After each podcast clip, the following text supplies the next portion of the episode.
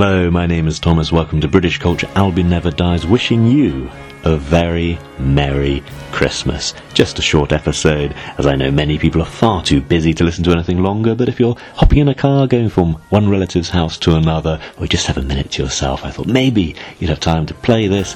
This is my first Christmas back in the UK after seven years, and of course, much of that time was in China, where foreign influences, such as Christmas were very, very much discouraged towards the end of my time. And of course, I spent Christmases in countries such as Saudi Arabia, where Christmas was absolutely banned. So it is wonderful to be in a country where, first of all, I can celebrate it, and second of all, I can celebrate it in a way that is familiar to me. I've been going to the church services at the Church of England Cathedral in Bradford, thoroughly enjoying that. Most of all, enjoying the Nine Lessons and Carols service, which as the name suggests, there are nine readings from the Bible, nine fantastic uh, carols sung by a choir, accompanied by an organ, and of course by the congregation. I've attended many of these growing up, and it's always a joy when people kind of slowly light their candles throughout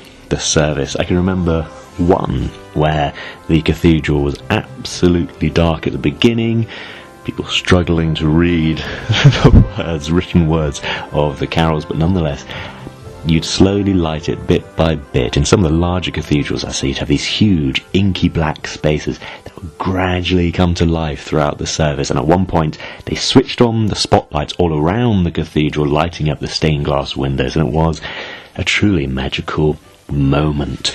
This year at Bradford Cathedral, they didn't do it bit by bit, perhaps because of the people struggling to read the, the, the, words, the carols. Uh, so it was pretty well lit at the beginning, but they did light up the trees part way through the service, uh, which was good fun, and it also tied in very nicely to the sun. So as I say, it's been fantastic to join in with this community here in Yorkshire. It's been lovely to walk around and just see how shops decorate. Like, not just the big corporations, but also the, the little shops and the little villages. Just family businesses have been uh, marking the time of year in their own special little way. I've seen quite a few knitted decorations. That seems to be coming in. I was told that uh, one of the effects of lockdown is people got into all kinds of very traditional hobbies, and I'm seeing seeing a lot of really good knitting around.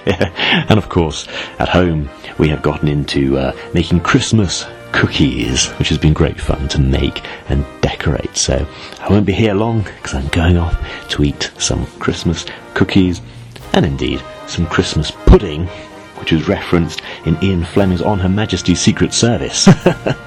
Merry, Merry Christmas. I hope you're having a wonderful time.